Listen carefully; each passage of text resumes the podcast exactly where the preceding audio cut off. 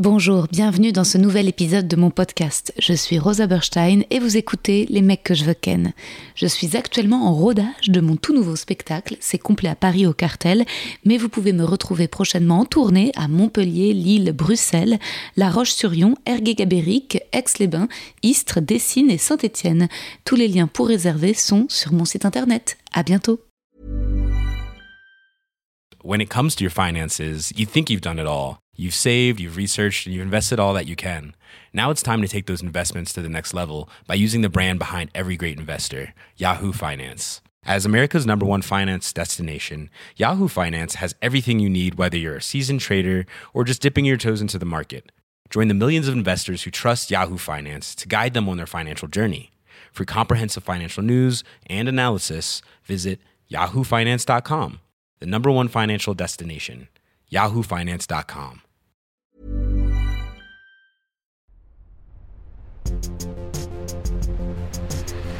Les mecs, les mecs, les mecs que je veux ken. Méloutre, Mélouveteau, comment allez-vous? Comment se passe votre été? Bien j'espère. J'avais enregistré l'épisode d'aujourd'hui avec Nicole Ferroni en tournée à Francheville, près de Lyon, le 10 mars, lors d'un PSU, Please Stand Up, plateau que programme Valentine Mabille. Valentine qui produit le plateau que je fais également ce soir à Belle-Île au Palais. Là, je vous parle à 17h25 et on a rendez-vous pour les balances à 18h, salle Arletty. Je dois pas trop tarder. Sur ce plateau, il y a Alex Ramirez, Marine Bausson, Urbain, Marie Reynaud, Yacine Bellous et moi-même. Je suis toujours stressée car je me trouve pas suffisamment efficace en plateau. Je préfère me présenter via le spectacle, mais j'espère quand même que ça va aller. Je vais essayer de faire des petites blagues sur Belle Île. Je vous raconterai en outro de l'épisode, que j'écrirai demain, comment le plateau s'est passé. En tout cas, le cadre est magique. J'étais déjà dans le golfe du Morbihan depuis samedi dernier avec mon père. Il m'a amené jusqu'à Quiberon hier. Aujourd'hui, balade, baignade, pique-nique avec les copains. Demain, mes camarades humoristes s'en vont, mais ma mère me rejoint et on reste ensemble à Belle-Île jusqu'à mercredi prochain. J'ai loué des vélos électriques, on va faire de belles balades. J'étais déjà venue à Belle-Île comme je le raconte dans mon livre chapitre Sauzon. Pour Nicole, notre invitée du jour, son happy place est Marseille, où elle vit à l'année, et elle a depuis longtemps l'habitude d'avoir toujours un maillot dans son sac. Nicole Ferroni est donc humoriste, elle s'est faite connaître grâce à Ondar, on ne demande qu'à en rire, puis avec ses chroniques endiablées sur France Inter.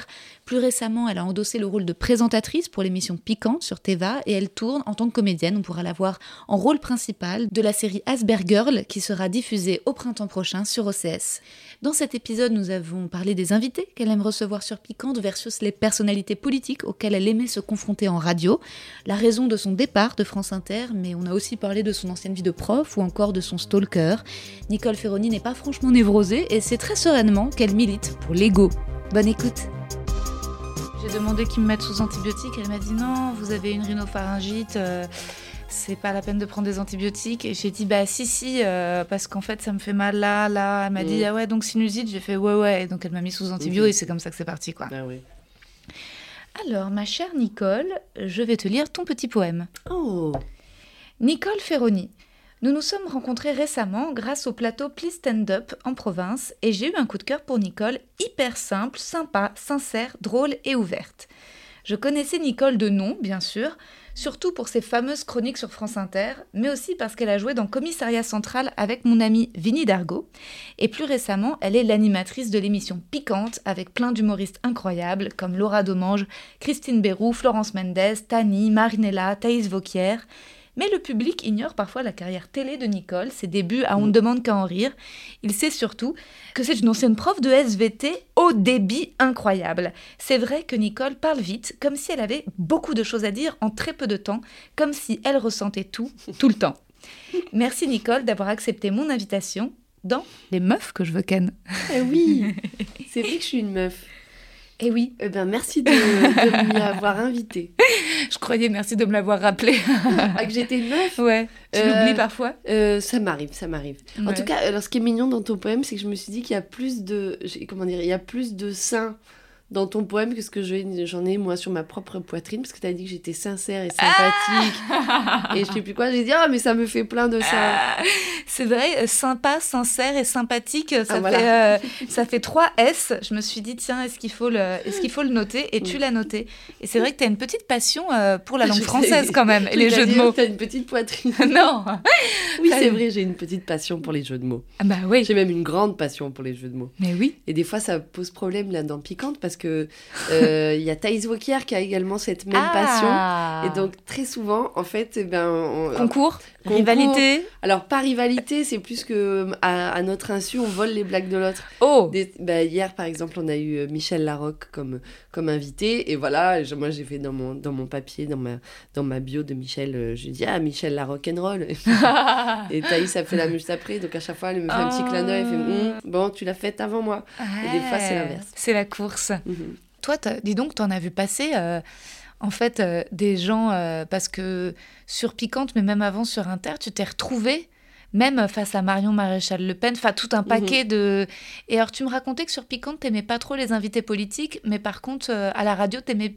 Tu préférais ça J'aimais bien. Ouais. Bah, en fait, le, la différence, c'est que sur Piquante, sur Piquante, en fait, il y a, comment dire, c'est une émission qui est quand même bienveillante. On n'est pas là pour, pour euh, les, les- ni épingler, ni critiquer. C'est des, des invités qui, globalement, normalement, viennent faire plutôt une promotion de leur actualité.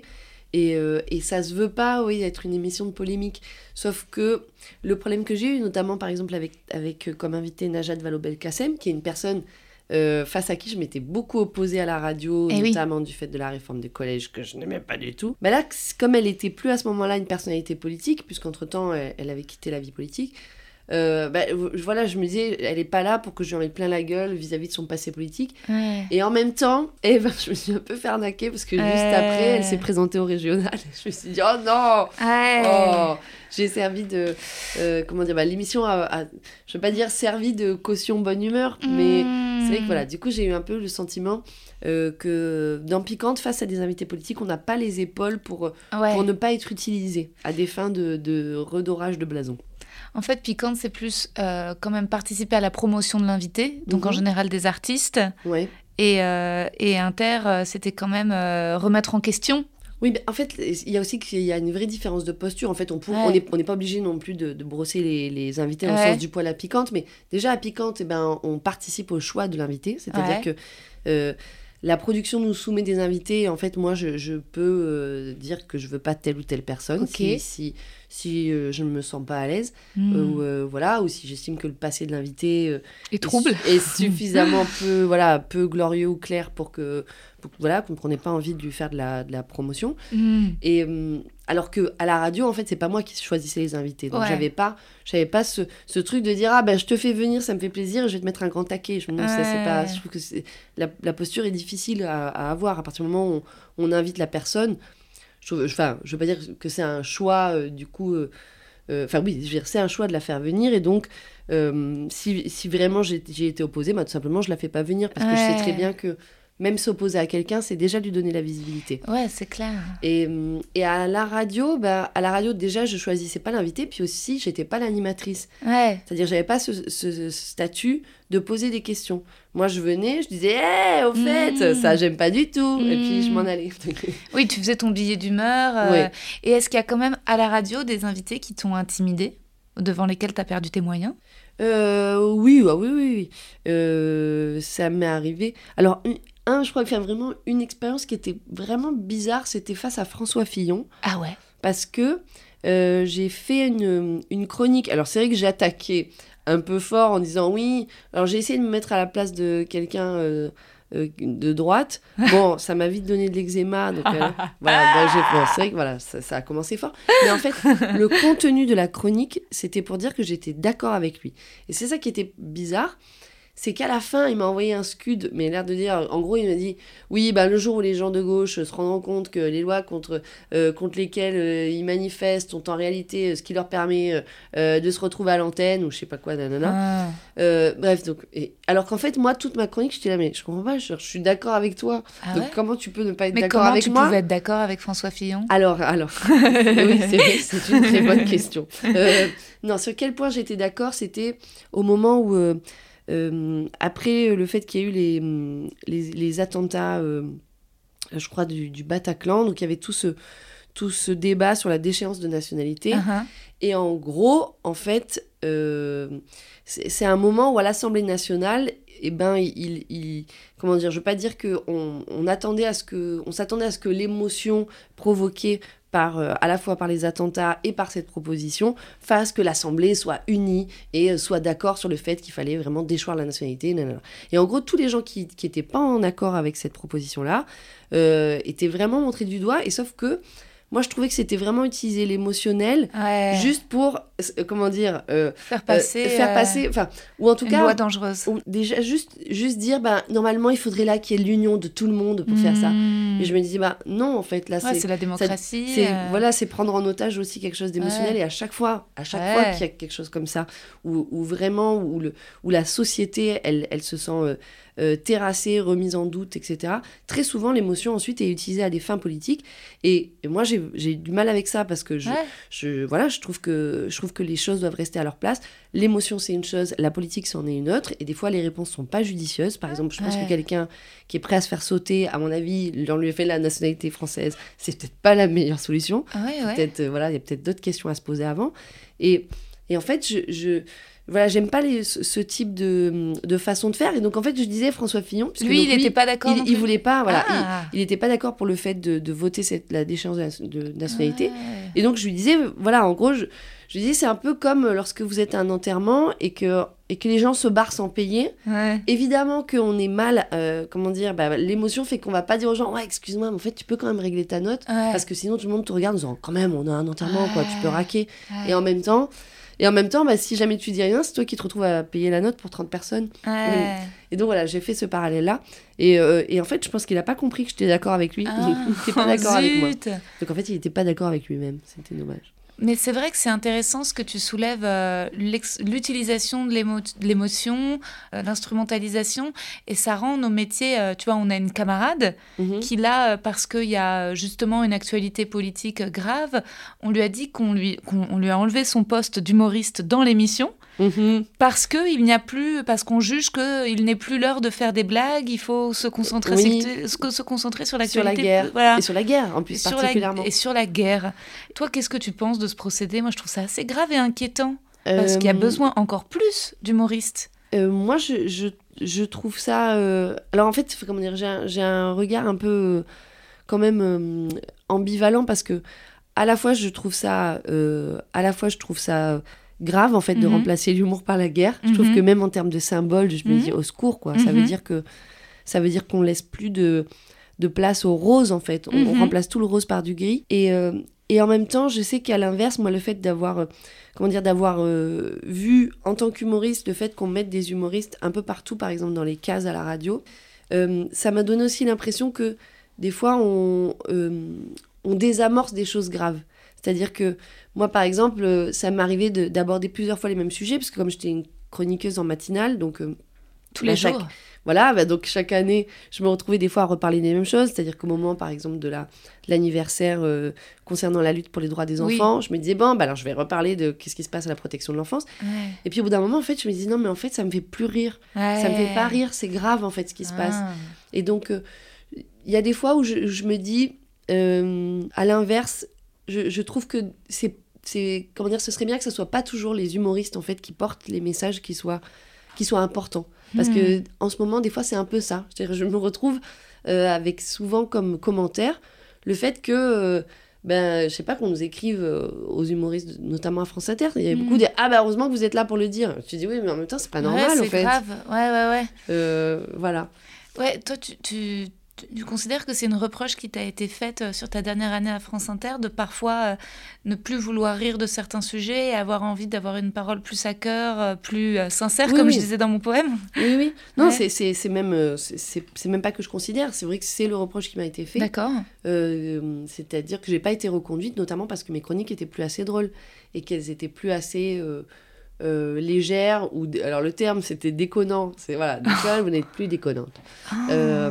Et et, et c'est vrai, c'est vrai. Je peux pas nier le fait que il y, a vraiment une une lourdeur ou en tout cas une colère qui s'est installée en moi Uh -huh. parce que parce que je trouve que que, que les, les choses ne changent pas assez ou pas assez vite ou, Hmm. ou sont ignorées ou en tout cas il y a toujours le même biais qui font qu'on arrive à voilà à passer outre des, des choses qui sont graves et, euh, et oui et malheureusement c'était pas dans le cahier des charges de départ moi mon Ouais. cahier des charges c'était d'être humoriste donc de faire rire et euh, Après, c'est peut-être une question de temps, parce que ça faisait combien d'années que tu étais en matinale, ah, justement là ça faisait 7 ans quand même Sept ans. 7 ans c'est un couple hein. Ah c'est une bah, crise de couple hein. Ouais, et puis en plus, euh, tu peux voir l'angle. Une fois que l'angle euh, rigolo, il est vu, bon, eh ben, mais il n'y en a pas non plus 150 000. Mhm. C'est-à-dire que, alors que par contre, euh, le, la peine, euh, elle dure. Enfin, tu vois, Oui, le- la déception, la frustration. euh, une fois qu'on a fait la blague, bon, bah, on l'a faite pour désamorcer.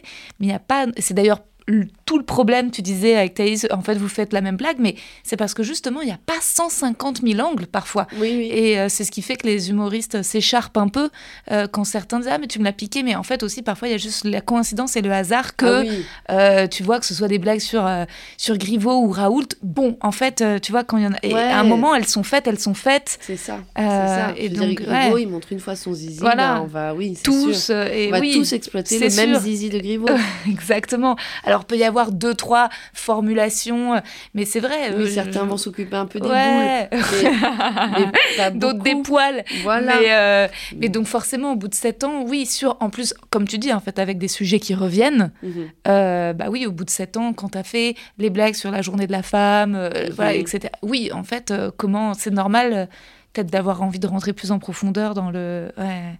Oui, oui. Et, c'est, et, et puis, oui, en fait, comment dire, il y a un chemin aussi personnel qui fait Ouais. que moi, avant, en fait, j'étais pas chroniqueuse à la matinale. Et le propre, quand même, d'être chroniqueuse à une matinale, c'est que ben, on se retrouve confronté au sujet d'une matinale. Et Mm. le sujet de la matinale, c'est la politique, l'économie, euh, c'est le fonctionnement euh, de la société, mais vraiment dans, dans sa mécanique. Et en fait, ça, la plupart. Enfin, comment dire Moi, j'ai. Avant, j'ignorais, en fait, comment fonctionnait euh, la politique, j'ignorais comment fonctionnait l'Assemblée nationale, le, voilà, la- les, les biais, des fois, de, de la Constitution dans le fait qu'on puisse faire revoter quelque chose qui vient d'être voté par les députés. euh, et, et en fait, quand on sait pas, on peut pas être en colère. En Hmm. fait, c'est quand on sait, c'est quand on Hmm. découvre. Et, et mon problème aussi, il était là. Il était, il était dans- lié au fait qu'à chaque fois que, que je commençais à travailler un sujet, je me disais non, mais c'est pas possible ça. Je me disais, mais c'est pas possible. Hum. Voilà. Et donc, euh, Et t'as toujours été une révoltée comme ça? Ben non, justement, pas Ah, tellement. D'accord. Pas tellement. Enfin, oui, j'avais des révoltes, alors peut-être plus sur, euh, on va dire, des révoltes, voilà, sur l'écologie ou Ouais. sur euh, euh, les inégalités hommes-femmes, Mhm. mais moins politique. Hmm. Politique, c'est vraiment venu avec l'exercice de la chronique en matinale. Ouais.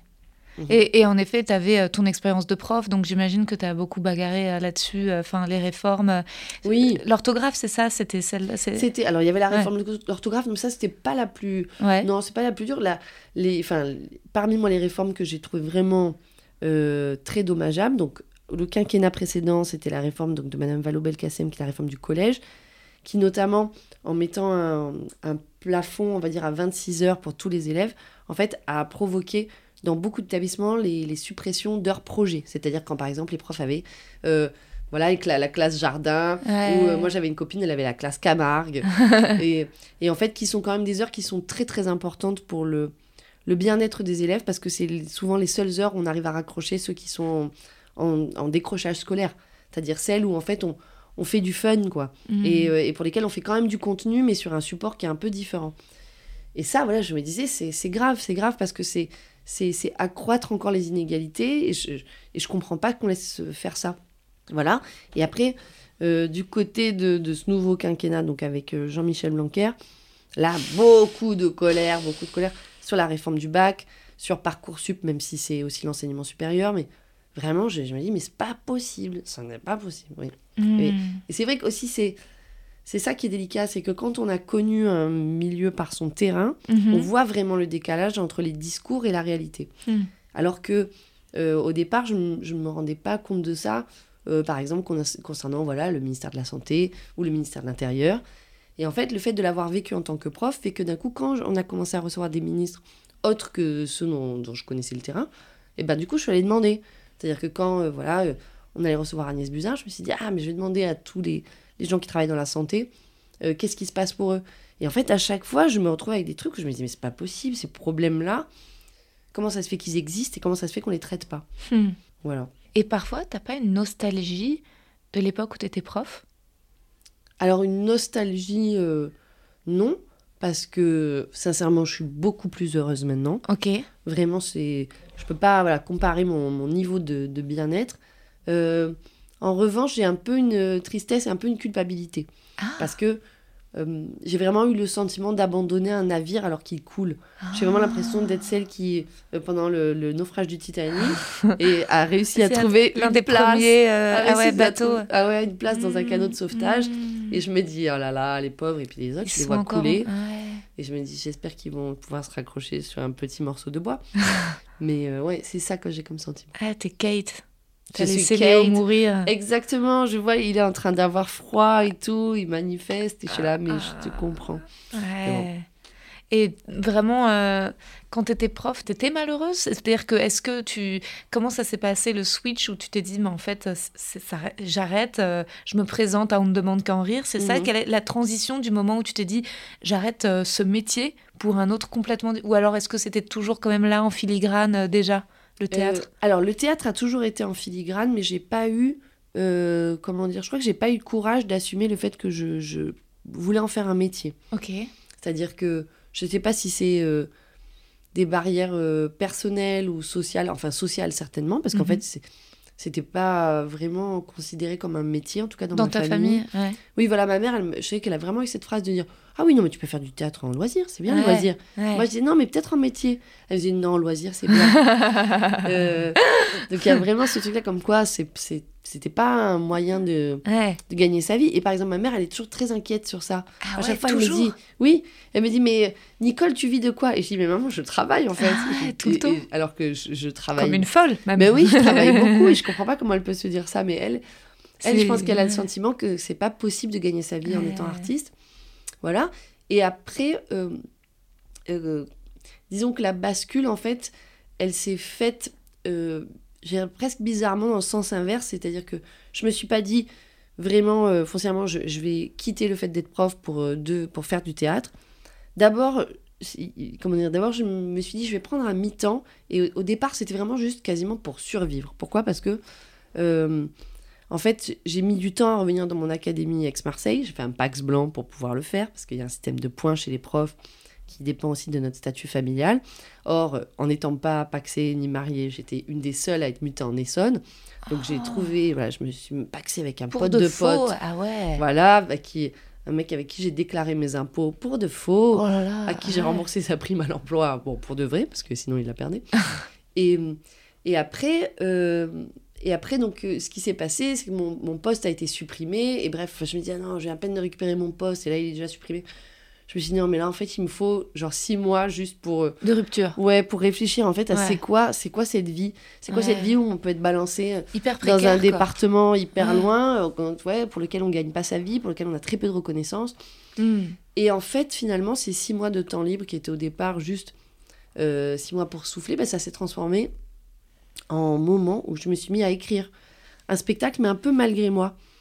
Et, euh, et après, quand j'ai repris donc à la rentrée d'après le fait d'être prof, en fait, c'est mon ancienne prof de théâtre qui m'a dit Mais Nicole, il y a une émission qui s'appelle On demande qu'à en rire. Tu devrais la regarder parce que vraiment, je pense que ça te plairait. Et moi, je lui dis Ben non, je peux pas. En fait, Martine, j'ai plein de copies à corriger, je dois préparer mes cours. Et heureusement, elle a insisté. Et, euh, et en fait, c'est comme ça que du coup, j'ai j'ai basculé. Et en fait, la, comment dire, vraiment la rupture, le moment où je me suis dit, ok, j'arrête d'être prof. euh, ce qui a déclenché ça, c'est une fois qu'on demande qu'à en rire, j'ai fait le sketch euh, de Wonder Woman. Je me suis dit, là, je ne vais plus jamais retourner dans une classe parce que j'ai été à la télé, trop, ouais. à la télé, en mini short, Ouais. à bustier. Tu te sentais Wonder belle. Woman. Non, même- Transformation, quoi. non, pas belle. Je me suis dit, mais là, une fois que tu Puissante. été. Non, non, non, je me suis dit, pas, j'allais dire ridicule. Ah, tu peux plus revenir. tu peux pas revenir dans une classe, c'est sûr, C'est mort. de ta gueule. Ah, mais bien sûr, c'est c'est pas Ah. possible. Une fois Ah, que c'est marrant. Ah oui, oui. Enfin, tu vois, je C'était dit. ça ton, ouais, ton Je me suis sentiment. dit, mais là, je, je peux pas faire preuve d'autorité si après, tu vois, le Ouais. sketch, il se partage et moi, je suis en, mini short euh, ça. avec mon diadème. C'était le geste, euh, ouais, pas de marche arrière possible. Ouais, ouais, ouais. Je me suis c'est comme si, en fait, je sais pas si tu vois, bah, c'est comme la bite à Griveaux. En Ouais. fait, tu ah vois, bah oui, oui, oui. une Plus fois- de marche arrière bah possible. non, tout le monde fois- voit ta bite. Maintenant, Ouais, une fois que on tout le monde connaît ta euh, bite. voit ta bite, bon, bah, c'est compliqué de, Ouais, tu c'est vois, hyper de se présenter à une élection. Très compliqué. Bah, C'était un peu pareil. J'avais montré ma bite. Et euh, tu dis, ouais, c'est vrai, à juste titre, qu'il n'y a, y a plus vraiment de reconnaissance en France aujourd'hui pour les profs. Toi, euh, la, la reconnaissance en tant qu'artiste, tu l'as ressentie à partir de quel moment?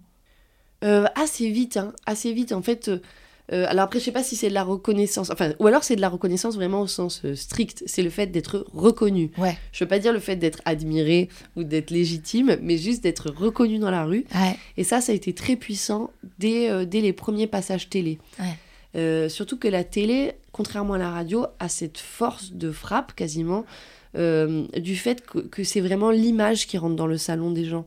Et donc, il y a un niveau de proximité qui, qui, est imposé et, et qui, du coup, nous revient en retour. C'est-à-dire que moi, dès que j'ai fait euh, On demande qu'à en rire, dans la semaine qui a suivi, euh, il y a des, des gens qui m'ont arrêté dans la rue en me disant Waouh, waouh, mais c'est de la vie de la télé, et tout.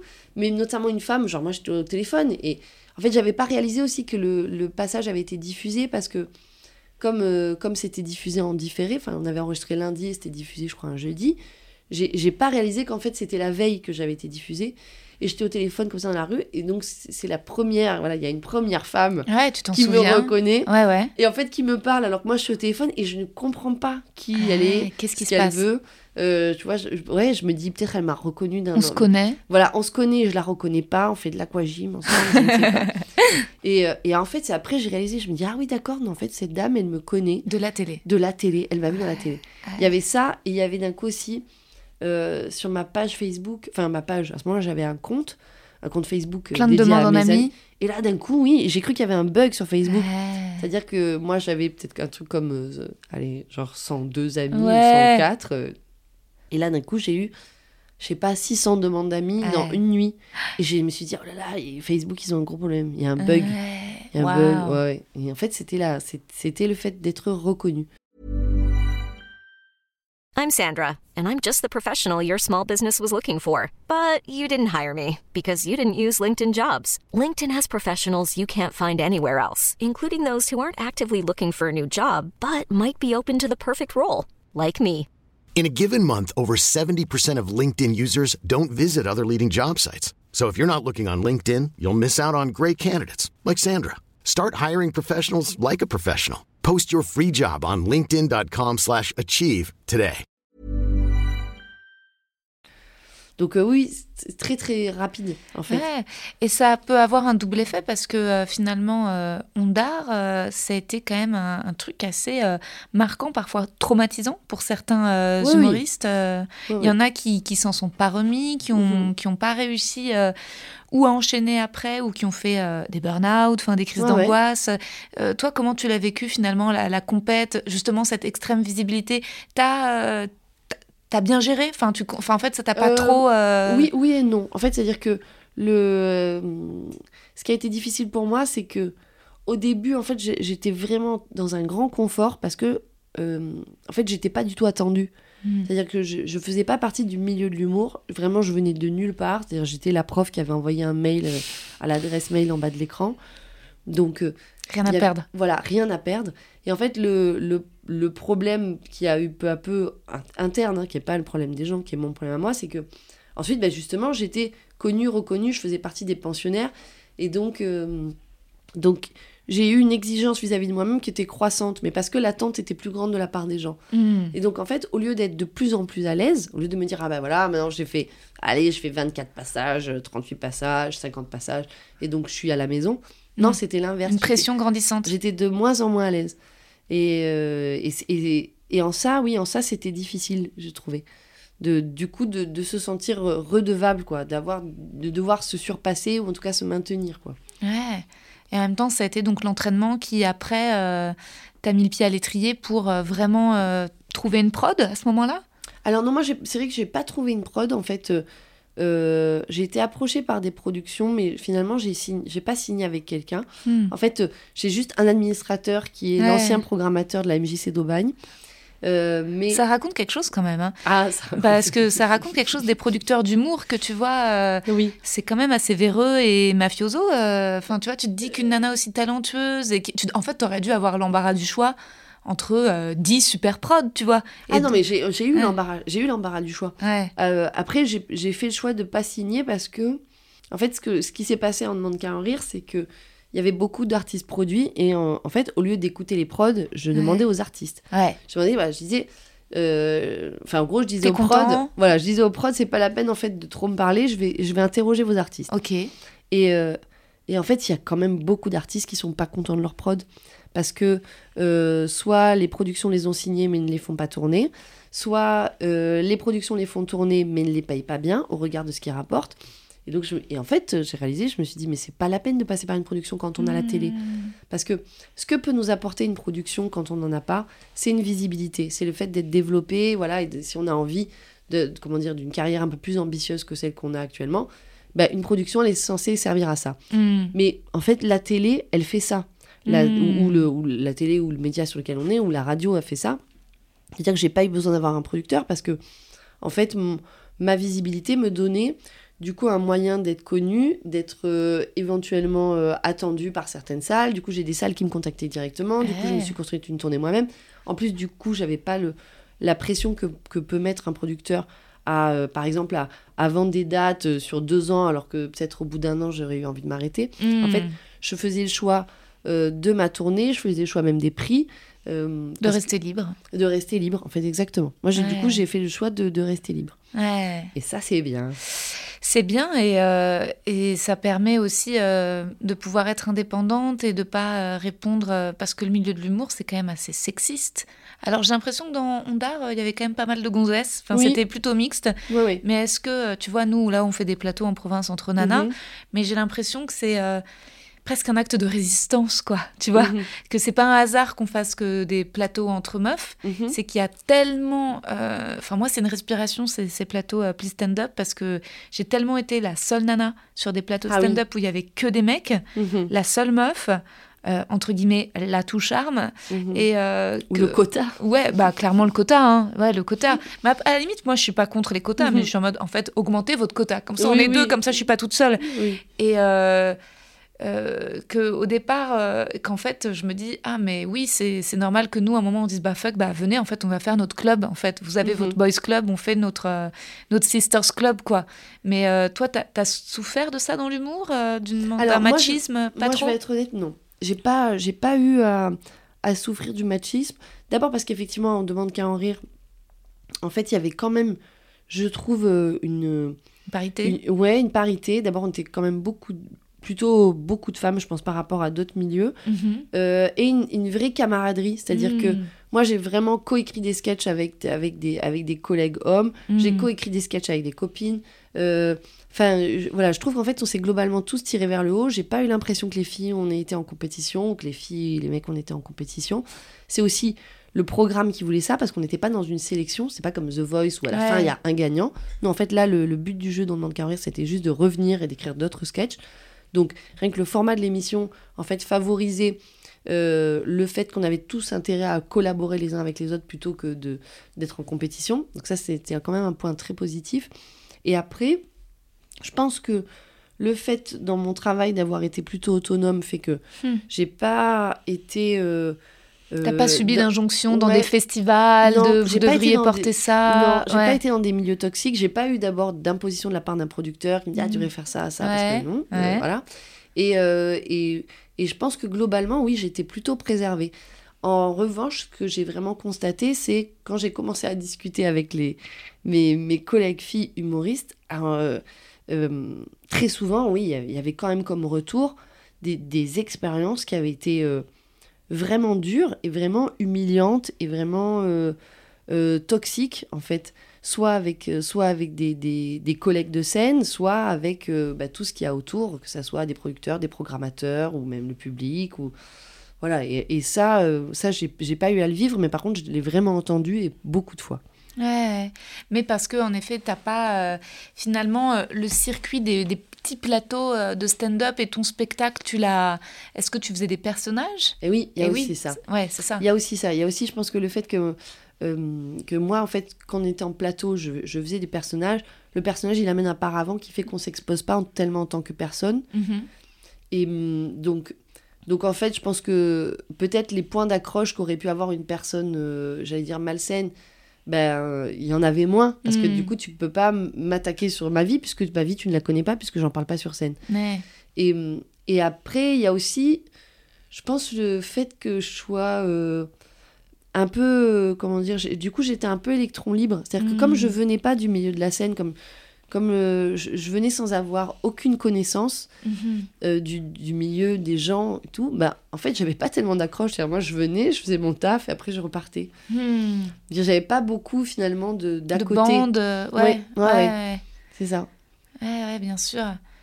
Et en- quand, quand tu, tu fais des sketchs, résultats, j'imagine que pour toi, euh, est-ce que tu as des, genre, tes influences, c'était genre Florence Foresti et Muriel Robin ou pas du tout? Il y avait, est-ce que... Euh, oui, non, et, Louis- Ouais. et Louis de Funès, moi, je suis Ah ouais, Louis de Funès. Ah ouais, Ah très ouais, Louis de. Funès. J'ai beaucoup été biberonnée à Louis de Funès. Moi aussi. Parce que, et en plus, moi, j'habitais au Maroc. Et donc, au Maroc, Ah euh, j'avais pas de télé. Enfin, disons qu'il y avait, il y avait des programmes en français, mais la plupart des programmes étaient en arabe à la télé. Ok. Et donc, en fait, euh, j'avais beaucoup de cassettes euh, VHS que je re-re-re-regardais.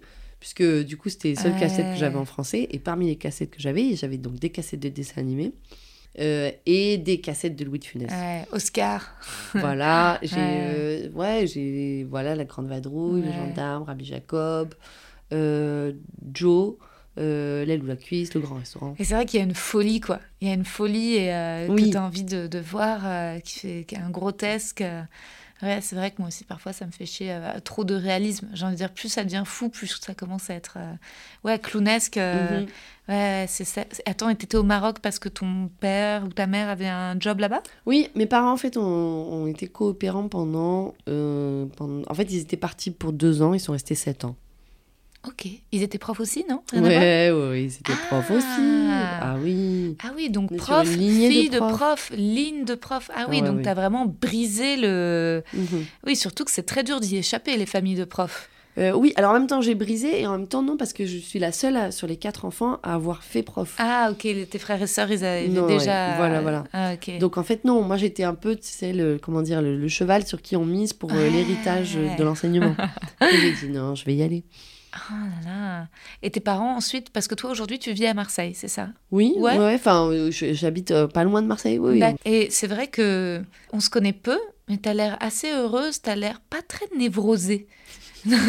est-ce que c'est faux ou est-ce que c'est parce qu'il y a, il y a un peu, euh, tu sais, deux tendances euh, dans le stand-up, Oui. dans l'humour? T'as quand même, euh, j'ai dit ça. tu vois, Il y a les clowns, les vrais, il y a les clowns augustes et les clowns blancs. un peu, ouais. C'est-à-dire il y a un peu ceux que dans la, ceux, ceux qui dans la vie une fois qu'ils descendent de scène ils sont encore clowns Ouais. et ceux qui lorsqu'ils descendent de scène sont là, dépression, ouais. oh. ouais.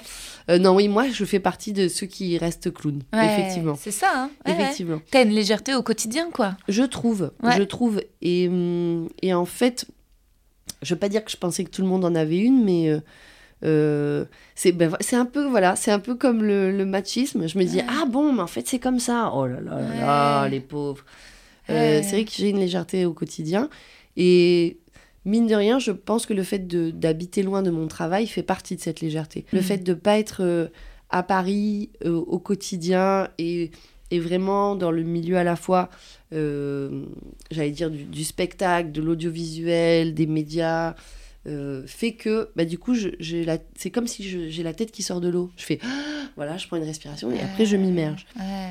mais hum, du coup je trouve que ça amène un recul Ouais, et j'ai l'impression aussi peut-être que ta, ta bonne santé mentale, dis-moi si je me trompe, Mhm. mais elle est liée euh, à ta modestie. J'ai l'impression que tu as un endroit d'ego qui est assez juste parce que, tu vois, quand on parle de France Inter, tu me dis, bah oui, bah, ils m'ont... On s'est séparés, mais pour la bonne raison. En fait, euh, le reproche qu'ils m'ont fait, je suis assez d'accord avec eux. Euh, et je me souviens, on était dans le train et euh, je te félicitais pour un, un rôle que tu as décroché. Et puis tout de suite, tu m'as dit Ah, bah j'étais vraiment contente, oui, parce que ça faisait une série de, de casting qui n'avait pas marché. Celui-là, j'en avais vraiment envie. Et j'ai trouvé ouais, hyper, hyper modeste, en fait, euh, tout de suite, que tu, euh, que tu sois dans une sincérité dans un, et pas dans euh, un truc revanchard de Bah ouais, carrément. encore heureux que ça ait marché. Enfin, je sais pas, j'attends. Enfin, tu vois, il y, avait quelque chose de. Tu prenais le truc euh, joyeusement et sans te mettre. tu vois ce que je veux dire? Je sais pas, Oui. peut-être que c'est Oui, c'est un mais- truc sur lequel tu as bossé ou tu as toujours été comme ça? Non, je pense que j'ai toujours été comme ça, mais moi, à l'inverse, je, je trouve que c'est pas le signe d'une modestie. Ok. Je dis souvent qu'au contraire, j'ai un très gros ego. Ah Mais je le dis de façon très positive. Ok. C'est-à-dire que- donc, c'est des discussions d'ailleurs que j'ai des fois avec Christine Mérou Ouais. euh, sur les plateaux Stand Up. Parce que Christine Mérou, voilà, souvent, on- quand on discute, elle, me- elle me dit. euh, elle me dit, bon, mais là, je sais que c'est mon ego qui parle. Mm. Sous-entendu, euh, peut-être mon orgueil. Et en fait, moi, je, je milite pour l'ego. Parce Ouais. que je trouve que souvent, quand on parle d'ego, on en donne une image Négative. euh, négative, alors qu'en fait, c'est la seule personne avec qui on vit toute sa vie, c'est nous-mêmes. Et que je, trouve que c'est normal de se choisir soi-même plutôt que les autres, en fait, au départ. Je me dis même, c'est comme ça qu'on devrait être construit. C'est d'abord être bien soi-même et après, on peut inonder euh, le monde de notre bien-être. Et en fait, moi, je, je pense que les choses, elles, me heurtent moins pas parce que euh, je suis modeste, mais au contraire parce que je, je m'aime beaucoup. Je me dis, euh, je, voilà, franchement, je, si, je, si je suis honnête, je m'aime beaucoup. Et donc, en fait- C'est peut-être pour ça que t'es pas si torturée. Mais non, en C'est fait, que, ouais, les gens très dis, torturés, ils ont du mal à s'aimer, ouais. Ben, En fait, c'est, je me dis, si tu me choisis pas, Mm. je me dis, c'est pas parce que je suis pas aimable, puisque moi, je m'adore et que je trouve que je suis super. Donc, Ah si tu me choisis pas, c'est parce que tu as des raisons qui sont les tiennes. Mais c'est Waouh. pas par le fait que je suis pas bien, puisque vraiment, je suis une super personne. Ah ouais, ça c'est un putain de super pouvoir. Clairement, euh, je suis plus, euh, hélas, dans la team Christine. Enfin, moi, j'ai aïe, du mal aïe. à, j'ai du mal à m'aimer. Et donc, euh, j'ai l'impression d'avoir euh, souvent des réactions d'ego, de violence. Quand je suis pas choisie, je vis très mal le rejet. Mhm. Euh, mais c'est parce que ça vient taper sur en fait une vision que j'ai de moi-même. Mhm. Euh, je, je- quand je crie très fort, je suis très en colère, c'est extrêmement injuste, mais c'est parce qu'au fond de moi, il y a une voix qui me dit bah tu le mérites pas Ah et de toute façon, c'est évident vu que t'es une merde quoi. Donc euh, Oui, mais c'est ouais. souvent ça en fait. Ouais. C'est souvent, d'ailleurs, enfin même les gens de, qui, qui, je pense, ont des complexes de supériorité. Pour moi, c'est vraiment des complexes d'infériorité. Ouais, Je dis, ouais, c'est- c'est une blessure, c'est pas. Ah bah oui euh, oui oui. Enfin voilà, c'est comme euh, la sorcière Karaba dans. Kirikou, bah, c'est parce qu'elle a une épine qu'elle est méchante. Et, euh, et donc, euh, oui, voilà, moi je. je Et c'est pareil beaucoup. en amour? Euh, et c'est plutôt pareil en amour. Oui, Ah oui. ouais. Oui, après en amour, j'ai j'ai quand même ce, quand même ce défaut, mais beaucoup moins, que, euh, comment dire, que j'ai un peu euh, tendance à confondre le désir et l'amour. Bah oui. Voilà, et je me dis, ah, je te désire, en fait, je t'aime trop, puis après, je, et après, je me dis, peut-être qu'il est quand même, faudrait- elle est un peu nulle quand même, cette relation. Euh, je pense qu'il faudrait partir, Féronie. Euh, et je mets du temps. Voilà, moi, je mets Ah. beaucoup de temps. tu mets du temps à quitter? Je mets du temps à quitter, oui, oui, parce que je, je mets du temps à réaliser le fait de me dire, bon, là, il y a vraiment eu une erreur de casting. Ouais. Le fait de te dire, il va Ouais. changer, nana, Ouais. non. Ouais. Euh, tu as beaucoup confiance en toi, mais tu as trop confiance en l'autre. Ou, même, voilà, j'ai trop confiance en moi dans le fait de, voilà, de me dire, j'ai une image positive de cette relation, alors que vraiment, il y a des trucs qui me disent, non. Mais c'est toi qui quittes au final. Euh, Souvent C'est, ah, franchement, les... c'est moitié-moitié. Kiff kiff. Ah, ouais, ouais. Quitte, quitte. Quitte, quitte. Quitte, quitte, quitte, quitte. Mais ça raconte quelque chose déjà que tu vois, parce que typiquement moi c'est rarement moi qui qui part. Ah Ouais. Donc, euh, Mais donc tu vas apprendre. Je vais apprendre. Je vais apprendre à à, à, à- savoir plutôt quand ça ne me convient pas Mhm. et, et avoir plus d'exigence et d'amour propre en fait et de me dire euh, je mérite mieux et ça c'est mais je suis comme toi je confonds aussi beaucoup l'amour et le désir et euh, quand quelqu'un m'attire et que j'ai très envie de faire l'amour avec lui je suis en mode bon c'est un peu un connard mais c'est pas grave Oui. en fait j'attends que le désir meure et quand le désir et sauf que en fait c'est au contraire Euh, parfois la passion fait que bon c'est mais est-ce que toi t'en as beaucoup parlé dans tes chroniques de l'amour euh, ou t'es restée assez discrète jusqu'à dans ta ouais Ouais, pas trop. Non, non, je, je raconte peu ma vie perso parce que. euh, D'abord parce que des fois je me dis, ben, ça fait. Enfin, pas, je vais pas dire que ça fait pas avancer la société. Enfin, Mhm. surtout quand mon histoire elle est foireuse. je me dis, bon, si, si je fais des parallèles entre la société et mon histoire d'amour, ben, ça va pas faire avancer le schmilblick. Mm. Et après, euh, non, il y a aussi le fait que quand même on est exposé et que des Ouais. fois la notoriété ça peut être invasif. Mm. Euh, donc voilà, moi par exemple à titre personnel, j'ai un harceleur. ah ouais Euh, Oui, bah après c'est une, une personne qui euh, voilà qui a fait on va dire un, un- je Une pense fixette? une, fixette obsessionnelle et donc bah voilà moi je donne d'infos euh, sur notamment sur ma vie amoureuse et mieux je me porte. Ah oui. Oh mais meuf, c'est fou. Attends, ça fait combien de temps qu'il te harcèle euh Euh, je pense que là, ça va faire 4-5 ans. Non mais c'est dingue. Et t'es Mhm. allée à la police? Oui, alors mais j'ai mis du temps à porter plainte parce qu'en fait, le problème, c'est que euh, j'avais peur qu'en portant plainte, du coup, la personne ait des infos supplémentaires, notamment sur mon lieu de vie. Euh, parce que c'est vrai qu'en fait, moi, donc, je, je travaille à Paris, mais je n'y habite pas. Hmm. Et, euh, et c'est vrai que le fait de porter plainte, ça, c'est- comment dire J'avais deux craintes. D'abord qu'il y ait une obligation sur le fait que ben, mon, mon adresse apparaisse. Et, euh, et en fait, ça voulait dire aussi que tous, tous les messages, les colis, les nanana, comment dire, ça aurait accusé réception de ça. Or, comme c'est une personne qui, je pense, euh, a des, des troubles psychiatriques, en fait, il y avait un peu une partie de moi qui, qui voulait pas dire, au fait, en fait, tous tes messages, je les ai reçus, je les ai lus, j'ai reçu, j'ai reçu les vibros que tu m'envoies, les plugs oh, les waouh. Donc, je veux pas. Enfin, il presque, je me disais, je, je risque d'alimenter, en fait, le, Ah ouais. la fixation par, par le dépôt de plainte. Parce que, du coup, forcément, si la personne, elle est convoquée Ouais. et qu'il y a une démarche, bah, ça veut, ça Ça, veut lui dire fait presque plaisir, ça devient Ben, réel, en il fait, se passe quelque chose. Voilà. en fait, j'avais cette crainte-là. Je me suis dit, mais en fait, il faut pas que j'alimente ce truc-là. Ah. Euh, Enfin, où j'avais cette crainte d'alimenter et qu'au contraire, ça aggrave euh, quelque chose. Surtout que je pense que ce sont des troubles psychiatriques qui, se, qui, qui malheureusement se guériront pas et que. et- toute et- ta vie, tu as. Eh ben, moi, je me dis, enfin, c'est Ah. affreux, mais la- des fois, je me dis, la- le seul moyen que j'ai de sortir de cette situation, c'est que ce serait que ce monsieur fasse une obsession sur quelqu'un d'autre. Eh oui. Et je pense que sinon, ça, ça ne se guérit pas. Mais t'as tout testé, par exemple, tu l'as bloqué de tous tes réseaux? Oui, oui. Oui, oui, Donc, peut pas te bloqué. ouais. Et euh, non, non, puis même par exemple là, euh, j'ai revu qu'il s'était réabonné par d'autres biais. Donc je voilà, j'en informe mon avocat, qui appelle l'avocat, qui nanana, et qui dit à ce monsieur vraiment, rappelez-vous, vous avez une interdiction. Waouh. Et euh, Et comment tu reconnais? Parce qu'il utilise le même nom, Ah la même photo? bon, Ah ouais. bon là, la série qu'il a utilisé son nom. Ah, il est débile. Ouais. Euh, il sait même pas te mais- stalker en secret? Non, il est pas mais si débile non, que il ça. est pas si débile que ça. Ah, Non, non, pas du tout. Pas du tout. Non, il, il a, il y a même, euh, non, non, il y a des, il y a des, comment dire, il a des, Ouais, des c'est- comportements qui, euh, qui, oui, qui, qui font que, comment dire, il, il a l'habitude en fait d'être bloqué, Hmm. Euh, puisque je, je crois que je suis pas la première personne sur qui il ait fait une Hmm. fixette. Donc euh, oui, donc. C'est son fétichisme en fait, c'est ça qui Voilà. l'excite, c'est euh, l'impossibilité, la résistance. euh. Ben ça, je sais pas. Je sais pas quels sont les mécanismes. T'as en jamais tout testé cas- de lui répondre? Euh, bah, en fait, y a le problème que j'ai eu, c'est qu'une fois, je lui ai répondu au début, avant Ouais. de comprendre, Comprendre qu'il voilà. était fou, ok Et, euh, et, et donc après, non, oui. Donc après, j'ai arrêté. Et c'est justement voilà, ce qui a interrogé le fait que je, je décide ou pas à porter plainte. Parce qu'il y a aussi le fait que, de, de se dire euh, quelle va être l'utilité d'une plainte, sur quoi ça va déboucher? Et dans le cas d'un trouble psychiatrique, moi, c'est vrai que voilà, j'ai milité notamment pour qu'il y ait peut-être une obligation de soins. Mais après, évidemment, il y a quand même cette partie éthique où on se dit on peut pas enfermer une personne toute la vie au motif Mm. qu'elle m'importune. En fait, c'est pas comme ça que ça doit se, Non. se faire. Et en même temps, voilà, c'est. C'est, vrai que c'est assez délicat parce qu'il y avait aussi ce truc de me dire bon, bah, ce monsieur guérira pas et donc il Ah, faut ouais. juste que je me protège et voilà. Ouais, ouais, mais c'est euh, vraiment particulier. euh, tu t'es déjà senti en danger Suivi? Euh, en danger, bah, en, tout, en fait, je me, je me sens dans la.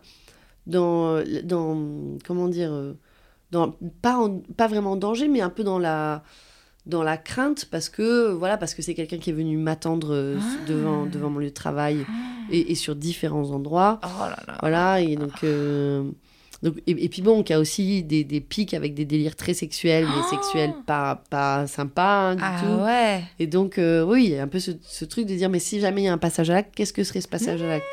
Voilà. Ah, T'avais peur de te faire violer?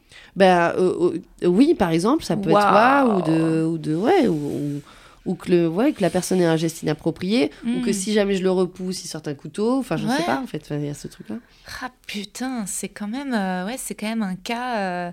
Et j'imagine que tes partenaires avec qui t'étais, tu leur en as parlé ou ça devait aussi les rendre fous, non? Oui, euh, ben, en fait, j'ai expliqué aussi pour. euh, Qui se protègent eux Ouais, en ouais. fait, bizarrement, oui. Parce que, parce que ce qu'il y a, c'est que bah, des fois, les infos. euh, voilà, le- le- Enfin, oui, les infos fuitent. La personne avec qui je suis en couple, bah, parce qu'on va aller dans un endroit, les gens nous voient. nan- Enfin, voilà, ça, ça peut être vraiment une- quelque chose d'anodin, mais je me dis.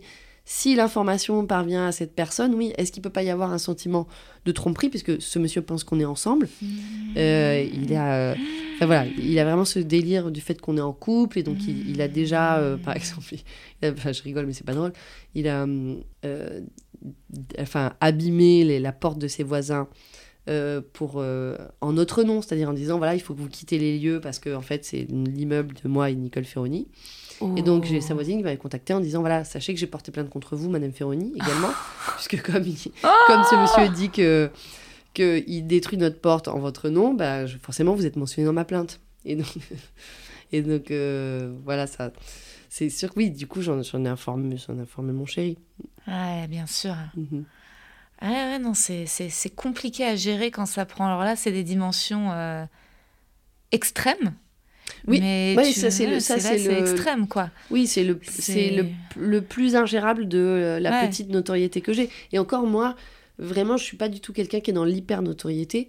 C'est-à-dire que je suis pas, euh, voilà, je suis pas Laurent Ruquier ou, euh, ou euh, Monica Bellucci ou je sais pas, voilà, j'ai pas, j'ai- j'ai pas ce niveau-là de notoriété, mais franchement, je me dis vraiment, oui, ça doit être invivable. Les gens qui, qui sont vraiment très, très connus, euh, forcément, ça amène un lot de d'obsédés, Mhm. malheureusement, enfin, ou de personnes Mhm. qui, qui, ouais, qui focalisent, euh, qui, qui peuvent rendre la vie euh, euh, pas vivable. ouais. Mais c'est vrai que je remarque que tu fais quand même justement. Déjà, le fait de mettre peu de choses intimes de toi en ligne, ça, ça, ça doit créer, créer une limite. Moi, j'ai quelqu'un sur Insta qui réagit tous les jours à quasi toutes mes stories. Et euh, en vrai, je trouve ça harcelant. Mais Mais oui. j'ose pas le bloquer parce que, euh, bon, c'est un fan, c'est inoffensif. euh, Je Mhm. les restreins pour pas qu'il voit que je vois. Mhm. Mais euh, c'est tout le temps, tout le temps, tout le temps des notifications. Et en fait, alors que. J'ai l'impression que quand je vais dans mes DM, si c'est de temps en temps Mhm. quelqu'un qui adore le podcast ou qui suit mon travail, j'en sais rien. euh, j'en sais rien. Allez, une fois par semaine, allez, même une fois tous les deux, trois jours, Mhm. soit. Mais là, c'est tous les jours et plein, plein, plein, plein, ça se suit. Mais il y a rien qui dépasse les limites, tu vois. C'est Oui, pas oui. extrême. Il y a rien qui justifierait que je le bloque non plus, Mhm. tu vois. Euh, mais c'est. euh, Mais c'est invasif quand mais c'est invasif. Oui, oui. Ouais, ouais. C'est invasif. Et puis, euh, quand il a la... et puis, de temps en temps, il glisse un truc, en effet, un peu, un peu amoureux, mais, Mhm. mais soumis. Et il restera dans sa case de, d'amour impossible entre lui et moi, mais quand même en se, en Mais se quand même, on sait manifestant. jamais. Quand même, on sait jamais, ouais. Si un jour elle attrape la perche quand même, Ouais. je vais lui en mettre 10. Bah ouais, et c'est vrai que parfois ça me, ça me bloque un peu sur. Je me dis, est-ce que je dois faire attention à ce que je mets? Et en fait, non, je continue pour le coup à vraiment, vraiment me- pas m'empêcher de raconter ma life Mhm. parce que j'ai pas envie de me, de me censurer. Mais bon, c'est un peu, euh, c'est un peu, un petit peu chelou. Je veux pas nous mettre en retard parce qu'il est 17h09. Euh, Ah oui. Est-ce que je peux passer au questionnaire de Proust? Allez, La qualité que tu préfères chez un homme? Euh, la gentillesse. La qualité que tu préfères chez une femme? La gentillesse. Le principal trait de ton caractère La gentillesse. ouais, c'est vrai. Ce que tu apprécies le plus chez tes amis? Euh, la. Alors, je vais pas. Je vais. Bon, la gentillesse aussi, mais Hmm. le. La proximité. La complicité. Ton principal défaut? Le manque de courage. Ah ouais? Ouais. J'aurais pas mais tout je. dit ça de Mais toi. non, mais parce que je lutte. Ouais. Maintenant, mais, mais intimement, mon premier réflexe, c'est la fuite. Ah ouais Ouais, quand il y a un problème, tu peux être sûr que je fuis. Et puis, et maintenant, je le fais plus parce que je sais que c'est ça mon problème. Ton occupation préférée? Aller à la plage et faire des mots fléchés Ah ouais avec ma mère et mon chien.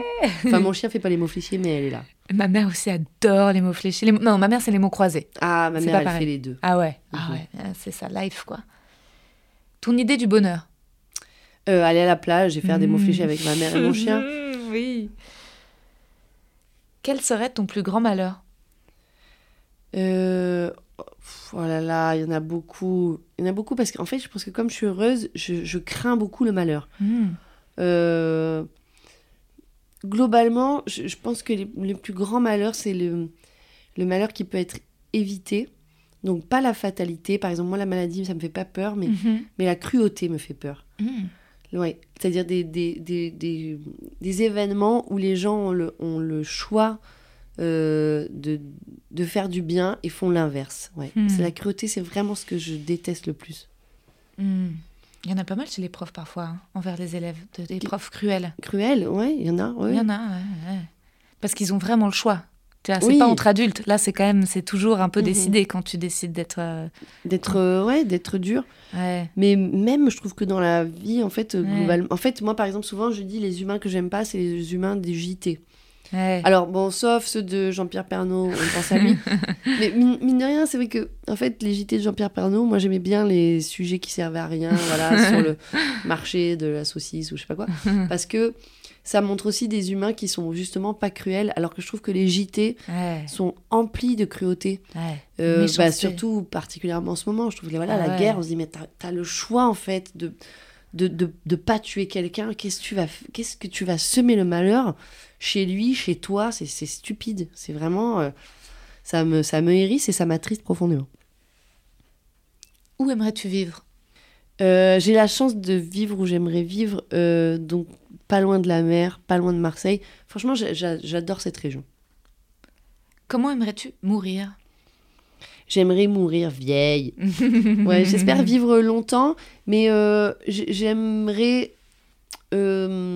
J'aimerais mourir comme ma grand-mère. Ma grand-mère, elle est morte d'un cancer du pancréas. Bon, je ne dis pas que je veux choper un cancer du pancréas, mais euh, c'est. euh, comment dire Elle a eu toute sa tête jusqu'au bout. Mhm. Et ça, je crois que j'aimerais Ouais. bien avoir cette, euh, cette mort-là. C'est- Cette espèce de glissement. Lucide. où- ouais, voilà. Et euh, un- voilà, parmi les, les dernières phrases qu'elle a dit, c'est elle a dit J'ai pas peur, j'ai pas mal, je peux partir. Waouh. Et je me dis, c'est super ça. Carrément. c'est vraiment une, une mort que je me souhaite. Est-ce que tu as une devise favorite? Ah, J'en ai, j'en ai, mais, mais laquelle? Bah, Il y a le fameux Béni soit les fêlés parce qu'il laisse passer la lumière. Ah. Et ça, je l'aime je l'aime beaucoup. Parce que c'est. En fait, moi, c'est vrai, dans fêlé, il y a un peu ce truc un peu cinglé. Je trouve que c'est voilà, c'est bien de, de, de laisser de la place à la joie et, à la, et au débordement et euh, voilà, sortir des, des carcans. Je trouve que oui, ça amène de la lumière dans la vie. Voilà, J'aime bien cette phrase-là. Hmm. Et enfin, ton état d'esprit actuel Euh, alors, mon état d'esprit actuel, en fait, je suis, euh, je suis un peu triste que la vie me donne pas raison, dans le sens où je trouve que, comment dire, en fait, je, je suis vraiment triste que le monde aille mal. Hmm. C'est-à-dire, je, je, je suis, je suis triste des talibans en Afghanistan, je suis triste de la guerre en Ukraine, et je me dis, mais bordel de merde, pourquoi on, pourquoi ça va pas mieux? Pourquoi cette année on est, voilà, on, on a des retours en arrière, mais, mais où euh, voilà, où en un mois la, la vie fait un bond de, de 100 ans, j'ai l'impression en arrière, et ça me, voilà, c'est, en fait, je suis aussi, comment dire, j'ai, autant de gratitude dans le fait d'être moi heureuse et de, de vivre des choses positives que ce que je suis triste que tout le monde n'ait pas la chance d'être moi. Hmm. En gros, un peu ça. T'es hypersensible ou pas? Euh, je suis sensible, ouais, je suis sensible. Enfin, je sais pas si je suis hypersensible, mais en tout cas, euh, oui, je veux dire, s'il y a une guerre, je pleure, c'est clair. hein. Je, je passe, euh, j'ai au moins besoin de deux jours pour pleurer pour des gens que je connais pas, mais je, je- oui, je trouve que c'est, c'est, ouais, bien sûr, je suis triste. Merci Nicole. Merci, Rosa. Et voilà, c'était Nicole Ferroni, les amis. Entre-temps, comme promis en outro, je vous raconte la soirée d'hier soir, le show à Belle-Île au Palais à l'Arletty. Bon, un peu comme prévu, j'ai pas cartonné de ouf, mais personne, c'était pas un public de comédie club classique, c'était des Illois et des vacanciers qui, à mon avis pour certains, n'avaient jamais vraiment vu de stand-up, pas mal de familles, beaucoup d'enfants. Au début de mon set, c'était un peu calme, ils ont mis un peu de temps avant de rentrer dans mon univers, ils étaient peut-être un peu choqués, il faisait très chaud dans la salle, certains ont dû partir, une personne a fait un malaise, je crois. Puis au milieu, j'ai fait des interactions et ça les a beaucoup détendus. Là, ils se sont bien marrés. Ils ont plus facilement accédé à qui j'étais, je crois, à ma personnalité. Puis à la fin du set, c'était cool, franchement, c'était cool. Pas un carton, mes camarades m'ont complimenté. Mais moi, voilà, je suis aussi toujours très dure envers moi-même. hein. S'il n'y a pas des gros rires, des applauses, je décrète vite bide. Alors qu'en sortant, j'ai rencontré une auditrice du podcast, Anna, et une amie à elle. Elles étaient super enthousiastes et avaient même écrit certaines de mes punchlines en souvenir dans le livre d'or du théâtre. Anna m'a fait de très beaux retours aussi sur mes interventions dans le podcast Hotline, en me remerciant bah, d'être moi-même, de pas tricher, de parler de la souffrance, des déceptions. J'étais touchée. En fait, ce genre de rencontres, de messages donne du sens à mon travail, du spectacle, au podcast, au livre. J'essaie de créer une continuité. Je me dis que si j'avoue la part vulnérable, le manque de confiance et en même temps mon désir très fort, la joie aussi, eh ben ça vous rencontrera, ça fera écho. Je vais vous avouer quelque chose. Je ne sais pas si tous les auditeurs vont jusqu'au bout des épisodes, jusqu'à l'outro, et je ne sais même pas si les auditeurs écoutent tous les épisodes. Je crois que vous piochez quand même pas mal en fonction des invités, mais bon, je vous dis ce que j'ai à vous dire là, et je ne sais pas si j'en reparlerai. Enfin, je suis même pas trop censée vous en parler, mais bon, Ok, je vous le dis, je travaille sur un gros projet. En fait, j'adapte mon livre en série. Ces derniers mois, plusieurs producteurs ont témoigné un vif intérêt et il a fallu choisir la maison de prod à qui j'allais donner les droits de mon livre. J'ai eu un coup de cœur pour une productrice et là, elle m'accompagne et je dois pondre 15 pages cet été pour déposer un dossier au CNC fin septembre, le 23. Le FAIA, c'est l'aide au concept euh, de série. Et ensuite, enfin, ou dans le même moment, en tout cas, on ira, on ira certainement pitcher devant les chaînes, les plateformes, quand elle, elle jugera bah, que c'est le bon moment, que je suis prête. Donc voilà, c'est pour que je dois vous laisser. Là, je vais travailler. Et puis, euh, et puis, il n'y a pas de hasard dans la vie. Figurez-vous que la réalisatrice dont je rêve pour ma série est à Belle-Île en ce moment. Et je dois la croiser demain pour un café. Donc, je remets la tête dans mon pitch, puis peut-être plus tard dans l'eau. Et je vous fais de gros bisous.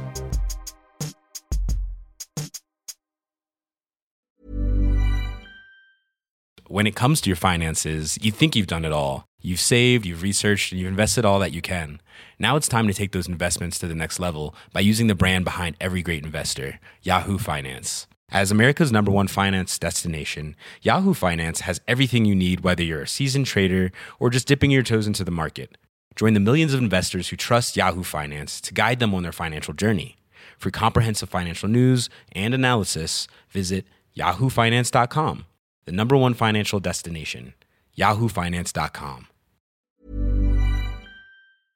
Vous avez aimé cet épisode? N'hésitez pas à le dire en faisant une petite story, en taguant mon compte et celui du podcast, at que je veux ken sur Insta.